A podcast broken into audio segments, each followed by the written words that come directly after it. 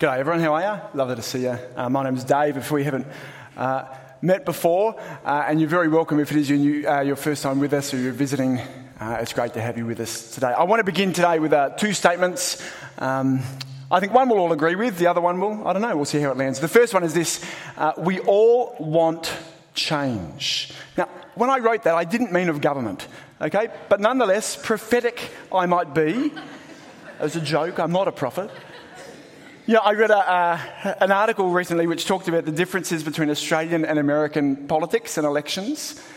Um, that when Americans vote for someone in their presidential elections, they tend to vote someone in. You know, woo, yeah, we believe in this guy, woo. But when Australians vote, we vote someone out. Get out of here. We're done. The safest thing you can do as an opposition leader is say nothing. Now, that's not a comment on Albanese. You know, congratulations, commiserations, however you feel uh, about what's happened. We all want change. Is this working? Is this okay? Okay. We, uh, we all want change, um, but the change that we're looking for uh, in our lives is not the so- sort of change that's um, of the surface, um, the, the, sort of change uh, that lasts for a little bit and then goes. Uh, that sort of change is quite easy to have. No, no, the change that we're looking for, the change that we all actually really want, is permanent. We, we want to have change in our lives about the way that we feel, the way that we think, the way that we behave. All of us have things in our lives that if we could change, we would. But we find it very, very difficult. I've got a silly illustration um, to illustrate that. Uh, and it is an illustration in which you will feel less of me. But as long as we just keep it between us, I'm just going to go for it. When I was a teenager, and please don't repeat this to me, ever.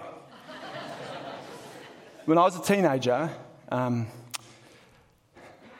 I was a vegan. Uh, thank you for wooing. I'm surprised you have the strength to woo, fellow vegan. Um, when I was 15, uh, I, uh, for around a period of a year, so I'm not still a vegan, by the way, but uh, when I was 15, for the period of around a year or so, I, I became a vegan. My, my, my uh, intentions were pure and honourable. It did involve a girl who was a vegan, um, and I wanted to impress her. Although, in hindsight, as I reflect on it, she also worked at KFC. So, she had a complex relationship with her identity, I think, that was whatever the case, I, actually, you know, I, I read the literature and I thought, hey, this is a good thing to do. So for a year, I became, and the worst kind of vegan, okay? Uh, preachy, preachy vegan. Uh, the type who guilt tripped everyone. I had a t shirt which had a Nike swoosh on it and the word vegan above it and said, just do it, go vegan. I was that kind of vegan. I made my poor, my poor mother, this is the 90s, okay? Not everyone was doing this. I forced my mother to start cooking tofu and lentils and all these things. And she's such a saint, a beloved, blessed woman. So she did all those things uh, for me. She'd call ahead when we'd visit places. Dave's, oh, it's just.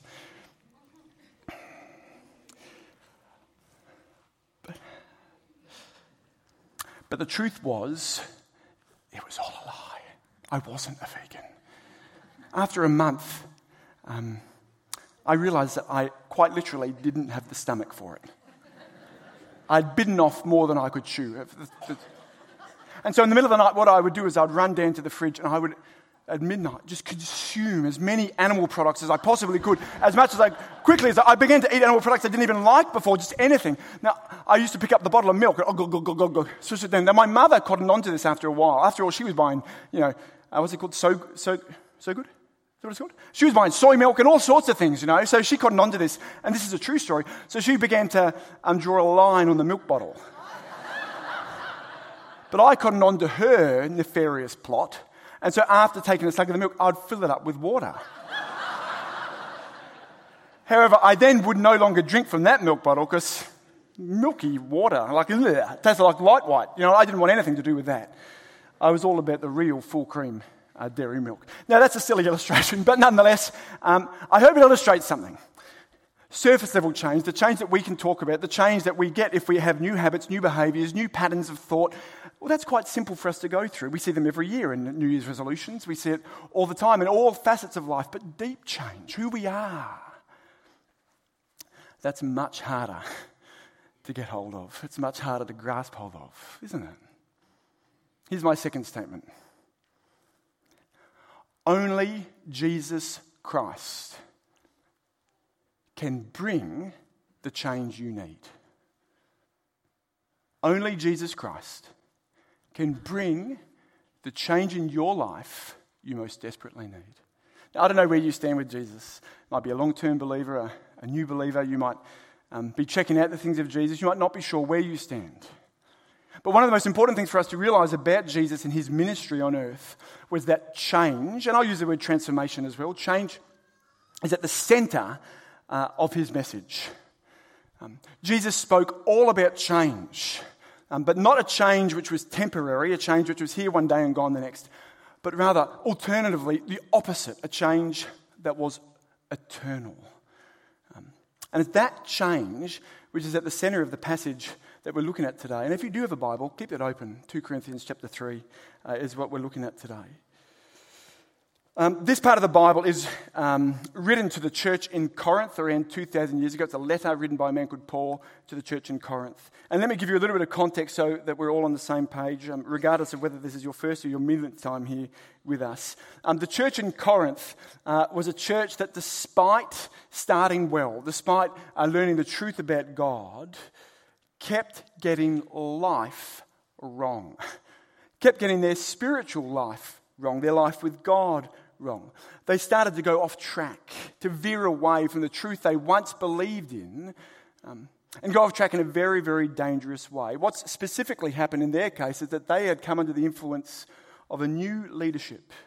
New leaders had come to Corinth from outside Corinth, people who claimed to be Christians but who brought a new teaching. Teaching that most likely said that whilst Jesus was good, Jesus is worth listening to, well, he's kind of newfangled.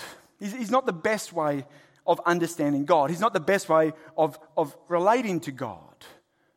They argued that to truly follow God, you had to go backwards. Now, what do I mean? I mean back to the Old Testament of the Bible, the part of the Bible that's before Jesus, specifically uh, to what's called the Old Covenant. And that's a strange expression if you've never heard it before, but the covenant is an agreement, uh, a formal agreement between two parties. The Old Covenant in the Bible is uh, the agreement God had with his people, the Israelites. Now, we had our reading from the book of Exodus, an example of the Old Covenant being taking place, the commandments and the law given by God to his people. If you've heard of the Ten Commandments, they're 10 of hundreds of commandments that God gave for his people as part of this old covenant. Now, the new leadership in the church in Corinth what they said is that what God most demanded from people, what God most demanded from his people, was not just to have Jesus, but to have Jesus plus the keeping of all the Old Testament commandments that come through the law and the prophets and the covenant. Now, that might sound like nothing. After all, um, it sounds like they're talking about Moses. It sounds like they're talking about the commandments of God. It sounds like a bunch of really good, spiritually impressive things. But like all bad, nefarious, insidious teaching, the reason it was so dangerous is because it sounded so good. Yet when you dig deeper into this kind of thinking, that Jesus is not enough, that you need to add to what Jesus has done with compulsory religious box ticking, it actually attacks the very center of who Jesus is and what he offers. And it puts the very message of salvation, of what it means to be a saved person, what it means to know God at stake. And so, what we see in our passage today is Paul, the author of the book of Corinth, Paul, the person who knew the people in Corinth as well as anyone, trying to put them back on track, trying to nudge them back, hit them back onto the right path. And he does this in two ways. And these are the two things that we're going to spend a little bit of time thinking about this morning. First of all, what he does is he compares the old covenant, the old commandments, the law and the prophets of the Old Testament with what Jesus brings, called the new covenant, the new agreement between God and his people. He does that, a, a comparison and a contrast, so we can see the best way to God. But he doesn't stay there, he doesn't end there. The second thing that he does is he outlines why the truth about Jesus, and I want you to hold on to this, particularly if you're new, that the truth about Jesus is not just true, it's also glorious. It's not just true, it's also life changing. It's not just true, the truth about Jesus is the key to a transformed and never endingly transforming life to shape the minds of Christian people 2,000 years ago and today about who Jesus is and what he brings. So, what we're going to do is look at both those uh, arguments the, the comparison and the contrast, and also the idea of, of Jesus and the change that he brings, and hopefully tie them together and uh, see how they play out in our lives. So, come with me with your Bible, uh, open that up, and if you've got a phone, well, you can go there as well if you'd like. Um, chapter 3, and we're going to be looking particularly at the very uh, first part, at verse 6 to 11, at this comparison. I want you to take note of the language that Paul uses about the old covenant um, and the new covenant. Look at verse 6. Now, take note in verse 6, when he uses the word letter, um, that's a reference to uh, the commandments written down, carved in tablets of stone. The letter is a reference to the old covenant. Look what he says in verse 6. He has made us competent as ministers of a new covenant, not of the letter, but of the Spirit. For the letter kills, but the Spirit gives life. Just bear with me there for a moment. What does he say right there about the old covenant, the letter? The letter kills. Now have a look at verse 7. He's told here the ministry, that's the same reference, it's the same reference to the old covenant, that ministry brings death. Verse 9, this ministry brings condemnation. And then again in verse 7, this ministry is transitory, and that means temporary. Now, uh, what's the big picture of what Paul is saying? Paul is saying the old covenant from Moses, the commandments and the law given by God to Moses brings death. It condemns people. Not only that, it fades away, it doesn't last. But what does he say about the new covenant? Look again at verse 6. Ministers of the new covenant, not of the letter, but of the Spirit. The letter kills, but the Spirit, the new covenant, brings and gives life. Now look at verse 9. If the ministry that brought condemnation was glorious, how much more glorious is the ministry that brings righteousness? The new covenant brings life, it brings righteousness, and that's a legal term. It means like acquittal in a court of law. Not just that, look at verse 11. This new covenant, unlike the first one which fades away, lasts forever. It's eternal. Now, it's very clear what Paul is doing here. It's kind of like putting up an iPhone with a Nokia 310 or whatever. You know, is that what it was called? Whatever. The brick. You know, the, the, like an iPhone with one of those, or Netflix and Blockbuster. Okay? He's looking at these two things, he's comparing and contrasting and saying very clearly that what Jesus brings is superior in every way. The new covenant, the new agreement God has with his people is superior to what Moses brought with him. But let's just press pause there for a moment because whilst we might all, depending on our perspective of Christianity, of course, um, agree with that, you might be shocked by what he said there about the law and the commandments, the old covenant in the Old Testament.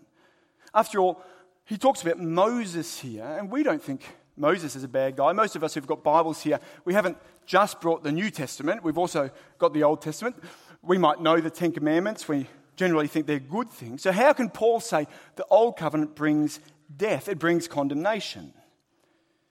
Well, there's one word in particular that explains what's going on, and it's a word that's repeated 10 times uh, in these just very, very short verses. Have a look at it here. The word is glory. Glory. Pay attention there. The word glory or the word glorious is mentioned 10 times here. Confusingly, it seems to say both, it doesn't seem to say, it says clearly that the old covenant and the new covenant were both glorious. Now, what on earth does that mean? Well, the word glory, even though it sounds like a very religious word and it is used religiously, it, has got just connotations everywhere. I don't know what you think of when you think of glorious. It might be a sunset, it might be a wave, it might be a new baby, it might be a wedding. I was at a, the wedding we looked at yesterday. I was there and the bride walking down you know, the aisle, you could see in the groom's face, he, he lit up. It was glorious. Glory means splendor, beauty on display. Now, in the Bible, when it speaks about glory, it's usually speaking about the glory of God. I don't know what your image, your mind goes to when you think of God, but the Bible is very clear that God is the epitome of glory. He's deserving of all praise and honor. He is beauty on display in every facet of his character. We, you and I, were all designed by God to see his glory and rejoice in it. Now, Paul is clear the old covenant is glorious. Why? Well, it came from God. It's God's perfect law. It came to Moses, God's chief prophet of the Old Testament. Moses is not to be sneezed at or, or dismissed. Moses was an incredible man of God. You know, the problem with the Old Covenant was not God or the law or Moses, it was people. It was people. You see, God's design in entering into a covenant with them was to show them how far short of His standard they were. The law's intention was to show them how desperately they needed to be rescued, how desperately they needed mercy and grace because they could not keep it. You see, the key to the glory of the Old Covenant was the glorious one it pointed to that in the future God would send a rescuer, Jesus. But instead of understanding that, the Israelite people who first received the Old Covenant didn't get it. And so they turned what was a glorious thing, they turned into a set of spiritual laws and rules to keep. The kind of things that, that you might do to, to win God's favor. They projected their own pettiness onto God's character. You know what we're like. Oh, I don't forget. First impressions. We need people to act a particular way for us to admire or like them. And so they projected that onto God and turned into a set of spiritual rules, do's and don'ts they had to keep to get God's favor. The problem was they couldn't do it. No one ever kept the law. And so the end result, look at verse 14, just skip forward there, we see the end result. Paul uses the story of Moses. Um, we heard from Exodus wore a veil after being in the presence of God because God's glory had transfigured his, his appearance. He uses this story of Moses' veil as a metaphor for spiritual blindness. Look at verse 14. Let me read this out and pay attention to what's said here. Their minds, those under the old covenant, were made dull. For to this day the same veil remains when the old covenant is read. It has not been removed. They can't see who God is. They can't understand what God has done. They do not see the truth under the old covenant. Is it any wonder that Paul is desperate for the Corinthian church not to be persuaded into following laws that they cannot keep? You see, this is about a, a set of do's and don'ts. This is about surface level change. You can create a bunch of habits and, and disciplines in your life, and those can be very good things. You can attempt to amend behavior, a wonderful thing to do. But all it does is change the surface. It rarely goes deeper. Worst of all, when it comes to a relationship with God, the old covenant no longer exists. It's a futile pursuit. Now, that's a very specific example of the, the Jewish people, the Israelite people, and, and the Old Covenant and the law. And it's, it's very, very likely that that's not particularly relevant to many of us specifically, although it is relevant to Jewish people today. However, all of us, in some way or another, regardless of where we stand spiritually this morning, or I should say sit spiritually this morning, um, have our own versions of this playing out in our lives. We see it in our context in a wide variety of ways. Deep down in all of us, you see, there's a great tendency to want to prove ourselves by our activity. Deep down in all of us, there's a, there's a tendency, a desire to base our worth on what? On what we do. And if I don't do what I want to do, I'm a failure. If I do what I want to do, I'm a great success. I'm valuable because of my achievements. Now, religious people do this kind of thing all the time, don't we? If I go to church, if I say my prayers, if I read my Bible, if I take communion, if I get baptized, then God will look at me and tick. I've made it, I've done it. How common do you think that is? Let me tell you, that's a pandemic. But of course, non Christian, non religious people do this as well. Just have a, have a non religious version. I need to work hard. I need to get successful. I need to get the house. I need to get the spouse. I need to get the car. I need to get the kids. I need to get the dog. I need to get promotion. I need to do this. I need to do this. Then, if I do those things, I'm a valuable human being. Now, let me make it clear there's nothing wrong with doing good things, there's nothing wrong with having dis- disciplines and habits. The issue is when we believe that these things somehow give us permanent transformation, somehow give us the change we're looking for because they never do and it never works. Now, of course, we've seen this exact same thing take place in the election recently. Did this not seem like the longest election build up in history? It felt longer than the Second World War. Honestly, it went on and on and on. Felt longer than the pandemic. No, it didn't feel longer than the pandemic, but still. What do you notice about what both political parties, all the political parties, I should say, what is their main message? Change. It's a very difficult one to do when you've been in power for a long time. Change. They're not letting us change. We've got to change. And why do they do that? Well, it taps into the universal human desire of discontent. Vote for us, they'll make it worse. Vote for us, we will make it better.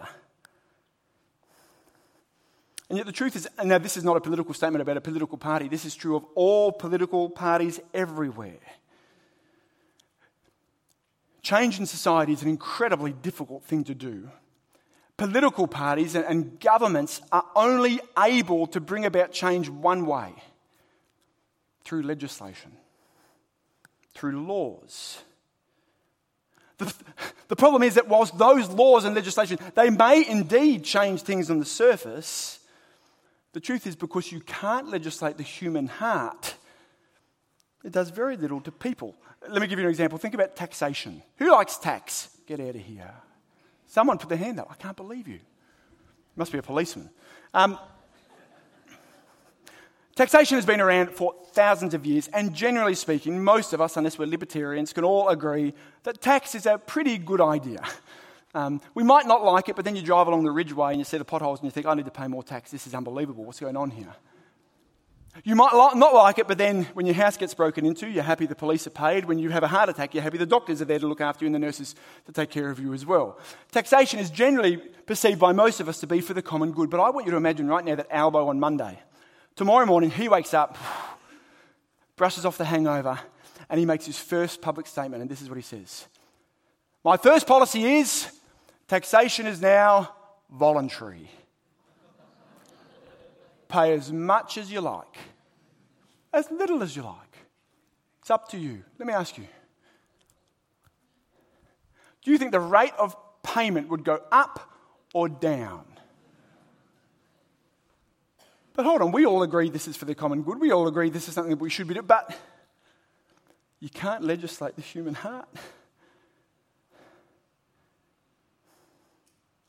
But I want you to pay attention to how Paul articulates the consequences of the new covenant. Look at verse 14 and 16. And my dear friends, I want you to understand what Paul is saying here in this letter is the difference Jesus makes to your eternal future. Listen to what he says, verse 14.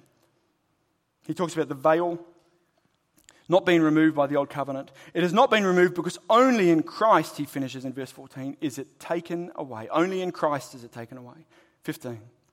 Even to this day, when Moses has read, a veil covers their hearts. But whenever anyone turns to the Lord, the veil is taken away. Through Jesus, we can see the very thing we were designed to see, which is what? God's glory. How? Verse 17. Now, the Lord is the Spirit. And where the Spirit of the Lord is, there is freedom.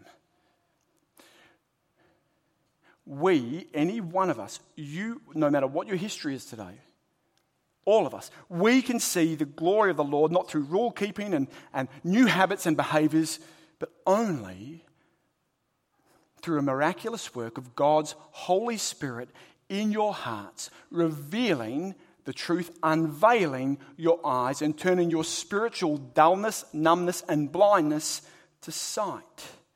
You know, Jesus, when he lived, and we'll talk about that in a bit more detail in a moment, but Jesus brought a whole bunch of things. But chief among them, we read here, Jesus in the new covenant brought what? Life and righteousness. However, do you think we on our own would ever be able to understand that? My goodness. We, as many do, would turn what Jesus has done into a set of rules and regulations for us to keep. Which, again, can I say, is the predominant view of Christianity in our culture. But you see, Jesus did not just only bring life and righteousness, he also brought with him the Spirit of God. Do you see that? And the Spirit of God is what reveals the truth to God's people. What that means is that through what God has done, in the new covenant, the new agreement with his people, we can live the life we were designed to do to behold the glory of God, to understand the splendor of God in what he's done. We can only do it because God has made a way for us to do it. Now, what does that mean about what it means to follow the new covenant? What it means to be a follower of Jesus?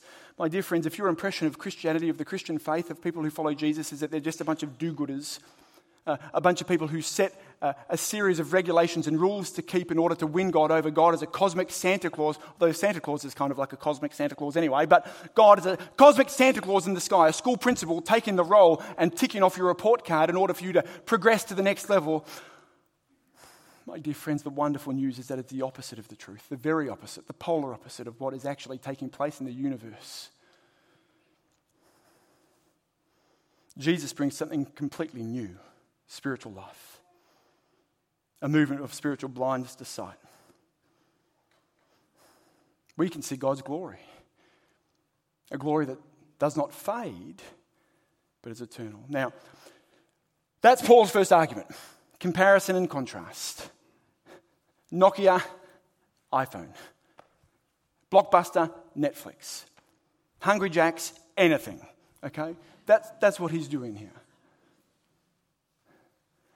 A good illustration is the moon. Think of the moon. This week we've had a full moon. Have you seen that? It's beautiful. Sometimes it's been bright enough that through the light it, it shines off. You can actually you don't need street lights. You can actually see. But of course, the thing about the moon is that it's not bright. What is shining off the moon? The sun. It's the reflection of the sun that we see that causes the light. We know that because the next day, when the sun rises, the moon can still be in the sky, but it's no longer luminous and glowing, is it? It's just hanging there. It's still there, it's just hanging there. The old covenant was a glorious thing, but it existed to point, to shine a light onto what God would do in Jesus. What that means is when we think about the old covenant as Christians, we don't disown it, we don't cut it away, we don't ignore it, but we understand that it's been fulfilled. And we read it with, with the lenses of Jesus and what he's done. But make no mistake, we cannot go back to following the law because it's gone. The old covenant has ceased to exist, and God does not turn back his clock for anybody. And we praise God for that. But as I said, um, Paul has a secondary goal in place here in mind. It's not just to provide evidence for the superiority of the new covenant, it's also so you and I can have our lives shaped around these magnificent truths. To understand that this is truth that is not just true, but glorious, truth that is not just true, but transformative and life changing. Now, there's several themes on display, particularly in the second part of this passage, um, but I want to point out two, uh, two of them which um, our listeners, I've been looking into this passage this week, have been deeply, uh, powerfully helpful to me as I think about my own life. The first theme I want you to take notice of is freedom. I want you to think about freedom for a moment. Freedom is, is something uh, that all of us you know, cling to and want. It's actually one of the few things that's um, promised us through the, you know, the uh, human right, uh, that this is something that we have to actually have. It's meant to be ours by virtue of being alive. The problem is that freedom is it's actually a contentious word to define. Many of us, well, certainly in society, would define freedom as the ability to do what you want, when you want, however you want. Now, keeping that in mind, look at verse 17. Verse 17 says, In the light of everything that's happened through what Jesus has brought, through the Spirit, verse 17, now the Lord is the Spirit, and where the Spirit of the Lord is, there is freedom.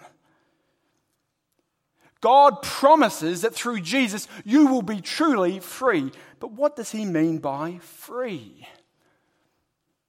Well, it's not to do whatever you want, whenever you want, however you want. And, and we should all rejoice that that's not the case because there is a word for that type of freedom. The word is chaos. Because the very thing that makes change in society impossible without legislation is the very thing that makes the idea of this kind of unrestrained freedom impossible. Do you see what that is? Me. You.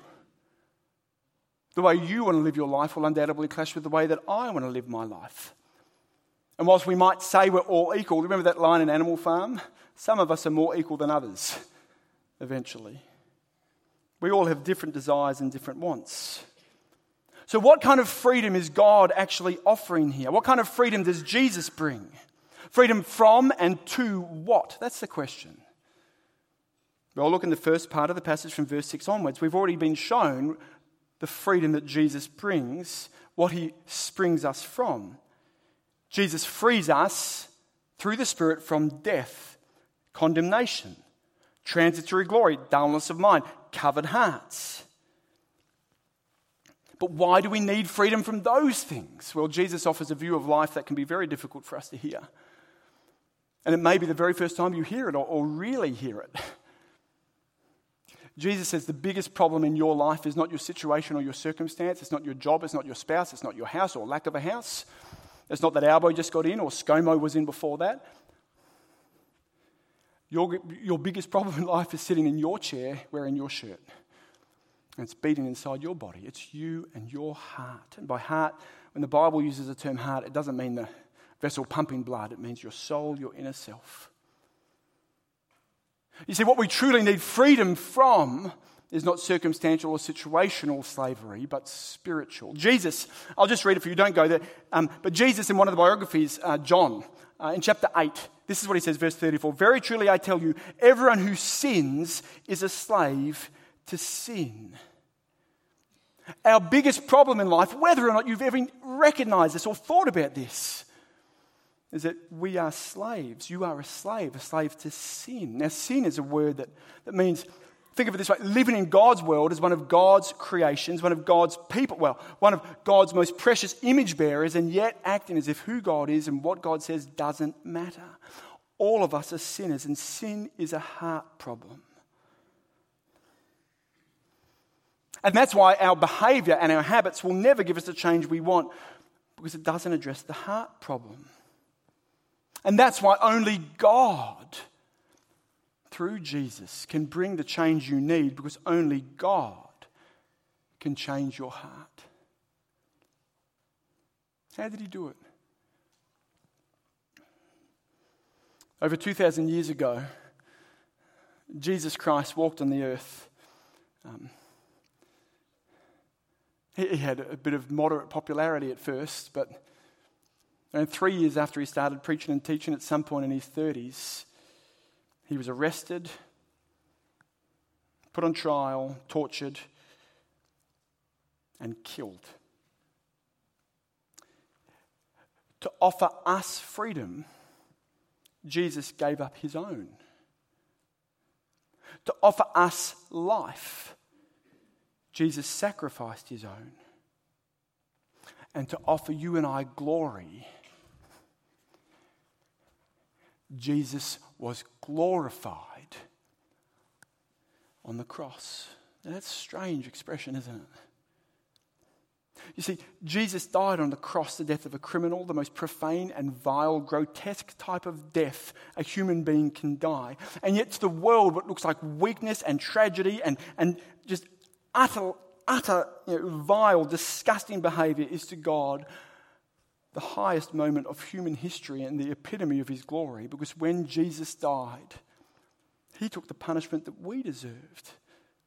For those who trust in his death and his resurrection from the dead three days later, he gives his spirit, his personal preference, his personal presence to indwell in our hearts to give us life. God sent his son to buy our freedom, to be a ransom for our freedom. We are no longer slaves when we trust in him. A slave master of sin, we are children with a heavenly father. Now, what does that mean? It means that there are men and women, boys and girls, millions of us in the world, who see God's glory and worship and give him the honor that he deserves through what Jesus has done and in the power of the Spirit dwelling within us, God is glorified by our seeing and understanding what that means. And what Jesus offers is not new clothes on an old person, but a new person in old clothes. That's what Jesus offers, not a surface level transformation. It's a move from slavery to freedom. Better. Slavery to adoption being a child of God. Now, the second theme I want to notice, get you to notice very, very quickly, we'll end on this, is just the, the theme of transformation, of eternal change. You see, um, Jesus doesn't just free us from something, he frees us for something. And we see that take place in this staggering statement, the very last verse, uh, verse 18. And I just want you to go there. Um, I'm going to read it out loud. This is just a magnificent verse with all types of connotations for us in our life. Listen to this, verse 18. We all, who with unveiled faces contemplate the Lord's glory, are being transformed into his image with ever increasing glory, which comes from the Lord who is the Spirit. Now, There's a bunch of staggering promises on display in this incredible statement. We are set free to do what? To contemplate the Lord's glory, to see the true light of the glory of Christ. We are set free to contemplate the Lord's glory to do what? To be transformed, you and I, ordinary idiots. I speak for myself, ordinary great people. To be transformed into the image of Jesus Christ. Not looking like Jesus, but in his character, growing in our ability to live as he lived, to love as he loved. But I want you to pay particular attention to a line you might just have sped over. There's that line in the middle with ever increasing glory. Now, what does that mean? If we contemplate God, we're transformed in Jesus with ever increasing glory. Well, that's elsewhere translated as from one degree of glory to another. Now, think of a thermometer. Okay, think of a thermometer. I want you to imagine that at the very bottom, it's you, if you trust in Jesus. That's the very bottom, that's you. That's the moment you've become a Christian. The very top is who? Jesus. For your entire life on this earth, the temperature gauge only travels in one direction degree by degree by degree what that means is the transformation that occurs in us is progressive and ongoing, and it does not stop. It will continue on to the new creation when we are truly transformed for eternity. Where does this transformation come from? It comes from not habit keeping, box ticking, it comes from the Lord, from the Spirit. Now, there's a bunch of consequences of that statement, but I want you to just hold on to one as we leave here. There is no situation within your lifetime that God does not use to make you more like Jesus. God uses everything, all things, to mold you and shape you into Jesus. Now, that's a very easy statement to say when things are good.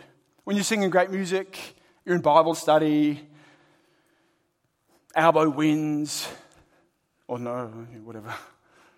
It's a great thing, easy thing to say, isn't it? But in times of suffering and pain, in illness and death, in loss and grief, in relational tension and frustration, in marriage, in divorce, in parenting, with children you don't even recognize anymore. How about guilt? Shame, regret. A shadow you walk away with, you walk around with. And it's very possible that the power of that guilt has so consumed you that you are unable to grasp hold of the joy and the delight of God anymore at all. And perhaps you're so guilty, you've come to a point, you feel so guilty, you've come to a point in life where you feel like you're nothing. You're like a weed you know, a weed in the garden, in the garden of humanity. You're wanted by no one, admired by no one, needed by no one, unlovable, unwanted, ugly, unable to change, good for nothing except pulling out and throwing away. I don't know if you've ever felt like that. My dear friend, you need to hear what this passage is saying to you, for you who trust in Jesus. To God, you are not a weed.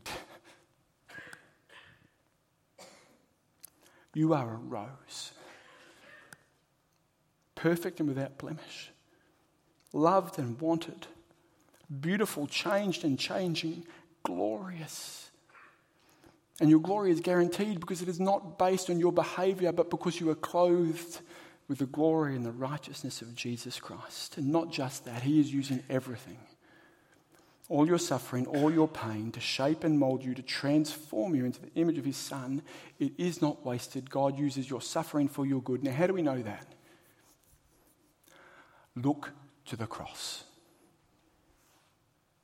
You want to see how God makes something beautiful out of something ugly? Look to the cross. The most grotesque act of human history can be used to perform, to deliver, to provide the most beautiful, most stunning, most glorious. And as you think about your current circumstance and situation, the tension, the frustration, the struggle, the, the trial that you might be going through, can I suggest to you to consider that is it possible? God is allowing these things to take place in your life so that you stop relying on yourself. So you stop finding your worth in your activity and your actions. So that you find your complete and utter identity and worth in Him. And you see His glory.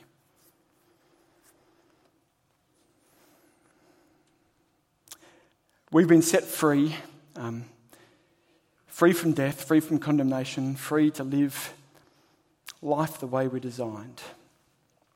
And the freedom we're offered by Jesus is not to, to do anything we please, but the freedom to, to live as we should. And it's a freedom that to the world looks like, it looks hopeless, doesn't it? Wouldn't you rather be sleeping in? It's cold outside and you're here. To the outside world, it doesn't look impressive, it looks pathetic. It looks like utter dependence. And yet, to God, our dependence on Him is glorious. The change you need in life will never come outside of what Jesus brings. Um, and the wonderful news is that He has brought it and delivered it. Now, for some of you here today, you have, you have taken hold of that and grasped hold of it for yourself. Um, and rejoice in it. Although it hasn't felt like that for a while, and so you need to come back to God to continue to repent and obey Him, um, to refine that identity in Him. But for some of you, you've come here today and you're not Christians, but it might be the time in your life where you realize, you know what?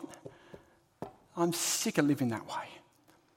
And it might be the time God has unveiled this great truth to you. So I'm going to finish our time together. I'm going to pray, uh, and then we're going to sing in response. Let's, let's pray to God. Father, we give you great thanks uh, for your son Jesus, uh, for what he has done for us in dying on the cross and rising from the dead. And we give you great thanks um, that through what he has done, we may see you in your glory. We may understand the truth of the gospel in our lives. We may understand our great need for salvation, but even better, your great provision of salvation. And Lord, I pray that for those of us who have been captured by circumstance and situation in our spiritual lives, who have found ourselves stuck up the, the mountaintop of, of our faith, feeling like um, the only way is down, uh, that you help us grasp hold again and again and again of your glory, that we may contemplate who you are as a pathway uh, to our meaning and purpose in life, to our glorification, to our growth. And we pray, Lord, for those here who are not Christian, uh, Lord, I pray um, that they would seek you, they would come to you in repentance and faith and put their trust in you. They would see your glory. I pray this all in Jesus' name. Amen. Well, friends, as, as Ben mentioned, explaining Christianity, you've got a postcard on your, on your seat there. Uh, it's a great course where we get to look into these truths in more detail, ask questions, um, or just come along and listen. I would love for you to take that card with you. Um, you can register on that, or you can use it as an invitation card to bring someone you know. We really look forward to seeing you there. Um, what better thing for us to do than sing? Thanks, Trev.